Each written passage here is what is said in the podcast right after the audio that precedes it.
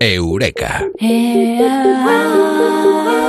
Y si hay algún sitio donde contamos de ciencia aquí en La Rosa dos Vientos, en de otra manera, es en esta sección, en Eureka.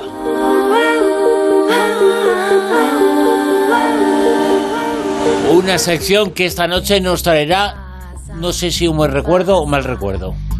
No por la sección, sino por lo que vamos a hablar, ¿eh? Y lo vamos a hacer, eh, como siempre, aquí en Eureka con Mado Martínez. Amado, muy buenas, ¿qué tal? Buenas noches. Hola, querida. Oye, pues aquí pues eh, me encantan los eurecas de caca. ¿Eso quiere decir que va a quedar bien o que va a quedar mal? Mm, escatológico. Vale. Bueno, pues eh, vamos a hablar eh, de la caca que hay en la Luna y una serie de cosas. Eh, La Luna que ha sido siempre un objetivo, una fijación del ser humano. Hemos eh, llegado a partir del año 1969, llegamos eh, pero nos fuimos pronto y no hemos vuelto. Pero quedaron como recuerdo, por ejemplo, canciones como esta. moon, river, wider than the mile. Que no es una canción que hable de la llegada del hombre a la Luna, habla de nuestra vecina, de Selene, de la diosa Selene, siempre, desde siempre, el objetivo, el más cercano pero muy difícil, ir a la Luna se consiguió en el año, Mado, 1969, pero se fue poquitas veces, ¿eh? Y qué bonita es la luna estos días además que ha estado radiante luna llena con esa luz.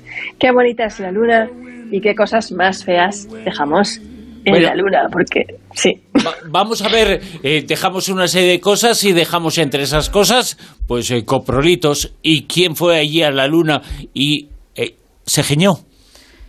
Los mojones de los astronautas. Que escuchaban Sí. esta, esta música para relajarse según intentaban claro. ahí dejar el regalito o cómo. Claro, porque nosotros miramos a la luna en mitad de la noche romántica, nos dejamos bañar por esa luz que tantos poemas ha inspirado, tantos aullidos ha arrancado, y tantos besos ha presenciado. Y eh, no pensamos que esa luna está llena de vertidos, de residuos y que el ser humano allá donde va deja basura y deja caca, o sea, mierda, mierda humana, pero de verdad. O sea, eh, un váter, el váter de los astronautas. Pero dejaron, eh, se quedó el váter. Sí, O 96 sea, ni, ni bolsitas siquiera de lo sacaron en una bolsita, ¿no? Sí, sí, Directamente Sí, el o sea, váter. nove- no, no, 96 bolsitas de heces, orina y vómitos. ¿eh? Qué, qué rico, Que el viaje ¿eh? espacial Joder, marea. madre mía. Que el Joder. viaje espacial marea más que los coches de choque. madre mía, Y, qué barbaridad. claro, y- imagínate. Pues estos astronautas llevaban en aquella época un, una especie... un poco flojitos, ¿eh? Igual se marearon en el viaje.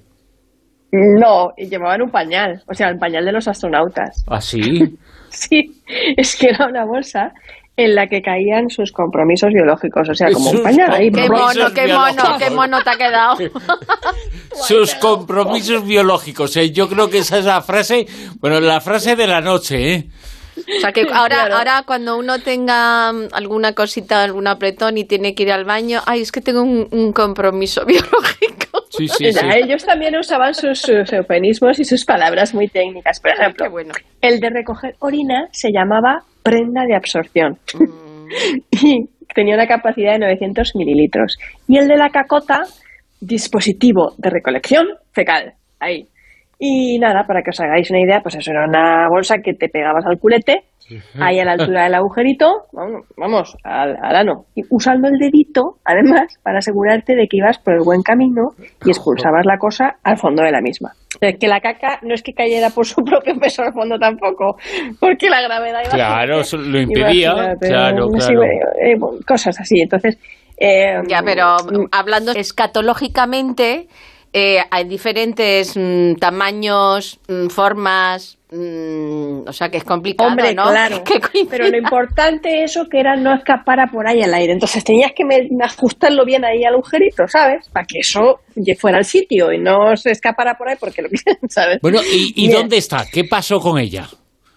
Eh, claro, eh, ah, bueno, decir que hoy en día hay métodos de succión y cosas interesantes, pero vamos, que la NASA del 2016 está buscando lumbreras que diera la solución al problema, solo ya en el 2016, de las necesidades fisiológicas de los astronautas. Bueno, y yo para creo que que llamaron a Camilo José Cela en su momento. Pero, escucha, que esto es muy fuerte. Que la NASA convocó un premio de 30.000 dólares al genio que pudiera dar con un modelo de evacuación de pipí y caca de los astronautas sin que estos tuvieran que usar sus manos por un periodo de hasta seis días dentro del traje espacial. Y sí, sí, sí, que sé lo que estáis pensando, que yo tampoco necesitaba saber estas cositas. Oye, Es O sea, curiosísimo porque no se plantea nunca, manos, ¿eh? nunca lo hemos eh, visto, nunca lo hemos oído, pero es algo absolutamente lógico y natural que pasara. Eso tiene que estar en algún sitio. ¿Y qué va a hacer el ser humano? El ser humano, la humanidad, eh, ¿va a dejarlos ahí?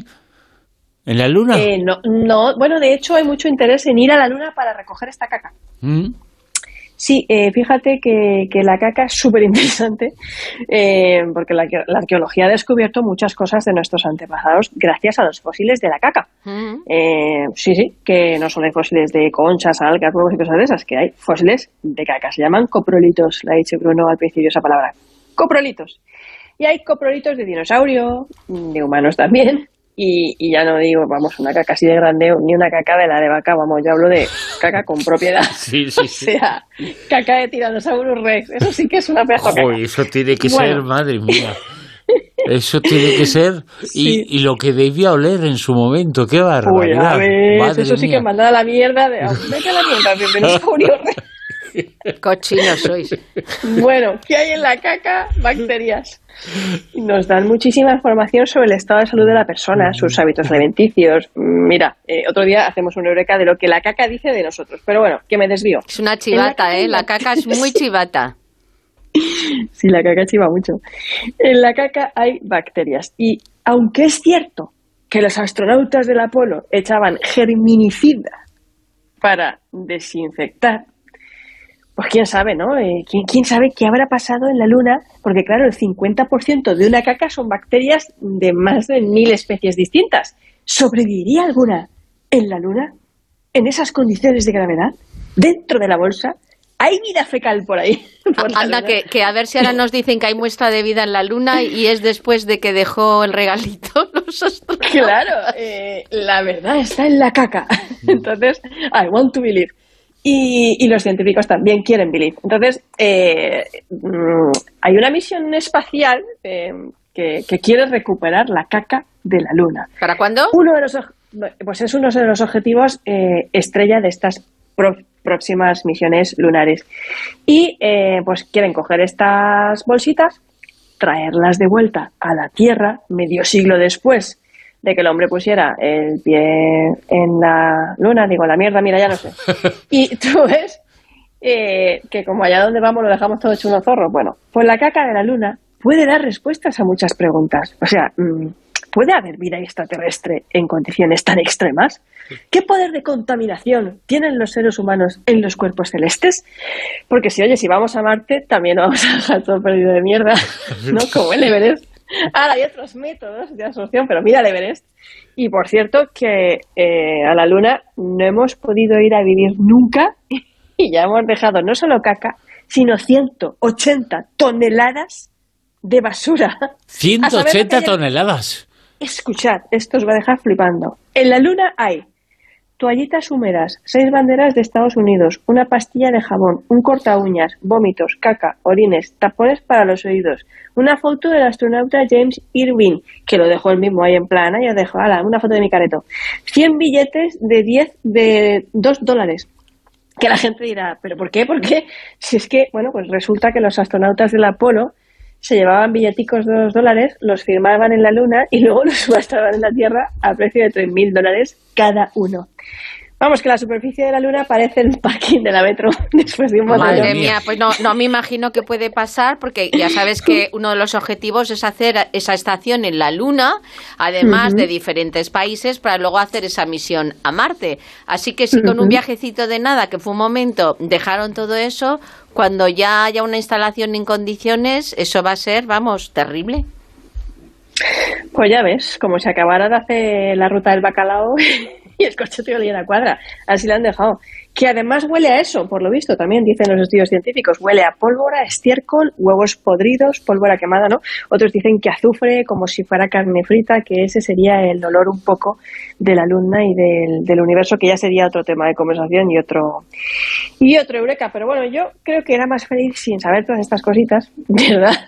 Y, y anda, ponedme otra vez la canción esa de Moon River, que se me pasó Venga, un poco la esta imagen. escuchamos, la escuchamos. river. Esto es como leer el periódico cuando está uno para relajarse en el momento adecuado. I'm crossing you in style someday.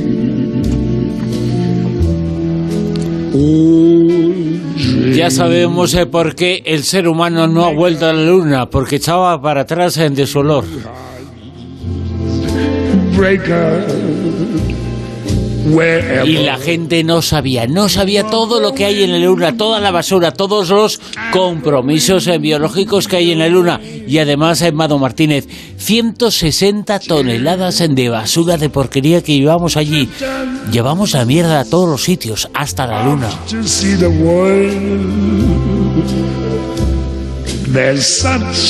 Conociendo a los americanos, me extraña que no hayan dejado una lata de cerveza.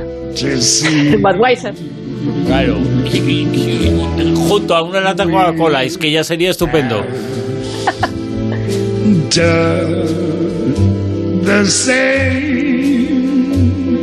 Y una banderita y una grabadora que también tenga el himno, que para eso son americanos. Americanos de Estados Unidos. Es decir, no sé por qué le llamamos americanos cuando son estadounidenses. Norteamericanos. Claro.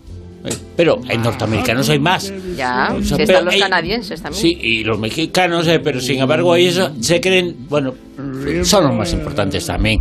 Los más importantes en la historia, los más importantes en el poder, los, no los más importantes a otros eh, niveles. Mado Martínez, que hemos eh, descubierto contigo esta noche en Eureka, siempre contamos anécdotas, eh, curiosidades. Hoy hemos eh, contado una curiosidad que la gente no sabía, que la gente no tiene información, que la gente no se imaginaba todo lo que ha dejado el ser humano y también las cacas, pero también una serie de compromisos en biológicos y también basura, pu- puramente basura, 160 toneladas en la luna de basura del ser humano. La verdad es que es muy, muy llamativo. Mado Martínez, Eureka, mil gracias. Un abrazo. Un abrazo grande. your way to drift off to see the world. There's such a lot of world. La rosa de los vientos en onda cero.